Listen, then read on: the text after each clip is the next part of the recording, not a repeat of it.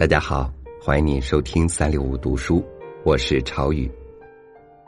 每个周末我都会告诉您下周我们将要共读的书目。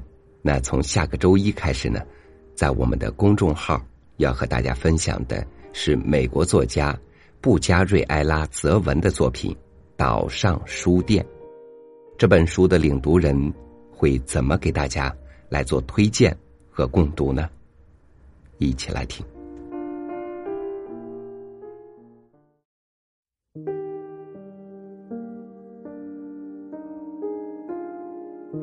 我读了至少三遍，每读一遍都会有不同的感悟。评判一本书好与坏的标准之一，就是能不能让读者重复阅读，且每读一遍都会有不同的收获。很显然，从这点来看，《岛上书店》这本书是一本非常值得一读的书。无人为孤岛。一书一世界，这是爱丽丝岛上唯一一家书店——岛上书店的招牌上的一句话。这是一本关于爱与被爱的书。书中的主人公费克里，人近中年，在一座与世隔绝的小岛上经营着一家书店。命运从未眷顾过他，爱妻去世。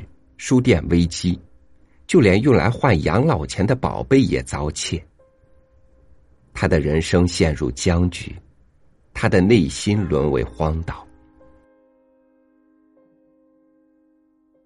大多数人如果能给更多事情一个机会的话，他们的问题都能解决。当费克里收到神秘的礼物，他没有将它抛弃掉，而是给他一次机会，同时。也是给自己一次机会，而恰好是这个神秘的礼物，意外的拯救了陷于孤独绝境中的费克里。神秘礼物的出现，给费克里死水般的生活带来了波澜。虽然每天手忙脚乱，但他却一点点融化了费克里如荒岛般的内心。他不再整天浑浑噩噩，不再靠酒精麻醉自己。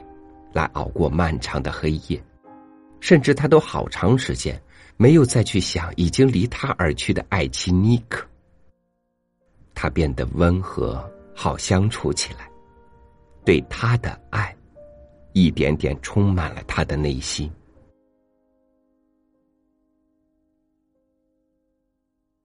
一旦一个人在乎一件事，就发现自己不得不开始在乎一切事。所以，当我们爱上一个人的时候，也会爱上世界上其他的人和物。不管是爱他人，还是被人爱，都会获得一股重生的力量。是爱，让即使生活在孤岛上的人们，也变得内心充盈起来。是爱。让处于绝望、陷入深渊的人看到希望而重新振作起来，是爱；让自私而又软弱的人变得坚强而有担当，是爱的力量，让这座孤岛变得生机勃勃。无人为孤岛，有爱，就无人为孤岛。就像主人公在去世前所说的：“我们不是我们所收集的、得到的、所读的东西。只要我们还活着，我们就是爱。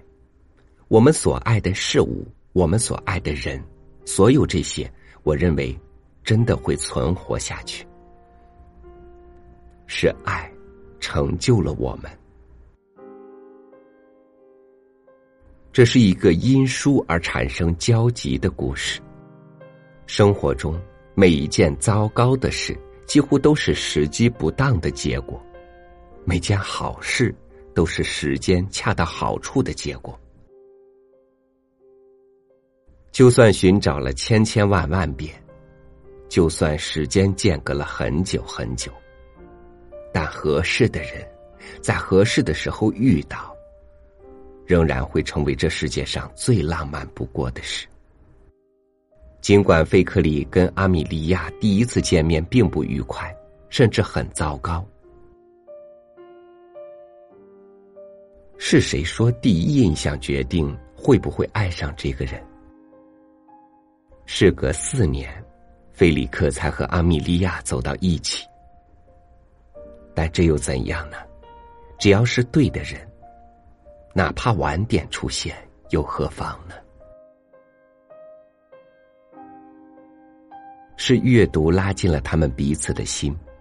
爱一个人，大概就是什么都愿与他分享。当读到一本好书，都急不可耐的想与他分享，这就是爱的开始吧。而刚好那个人也喜欢这本书，这就是时间恰到好处的结果。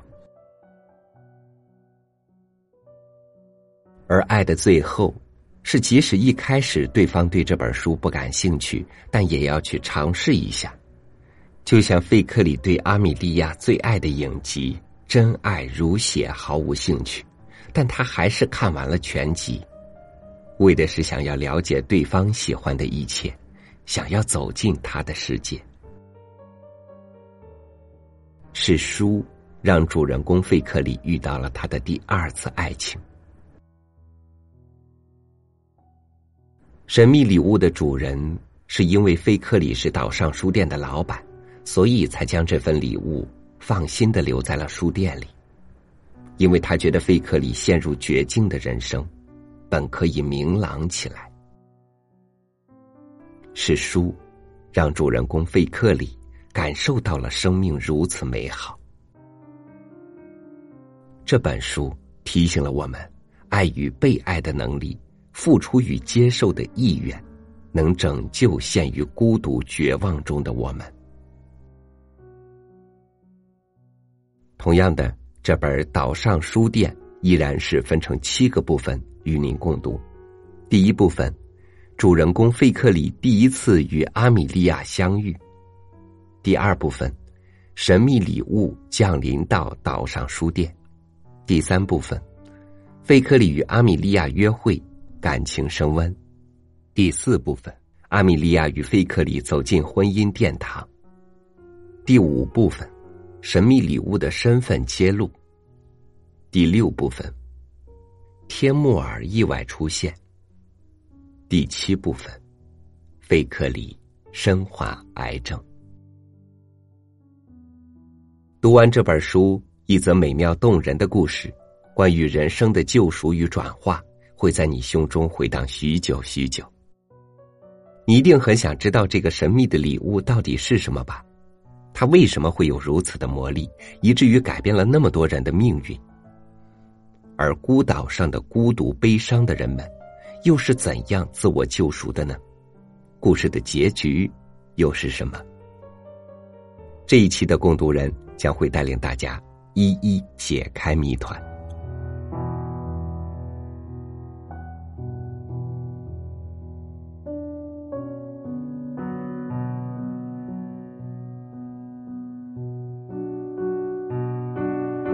共读每天都在进行，每周一本书，总有一本是你期待已久的礼物。这本《岛上书店》也是听友无数次向我推荐的作品，所以呢，也欢迎你关注微信公众号“三六五读书”，和大家一起来领略这本书的魅力到底在哪里。我是超宇，明天见。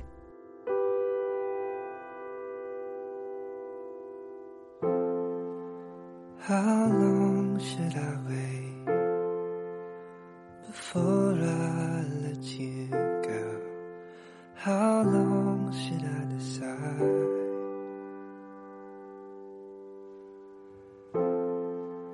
Whose side should I take when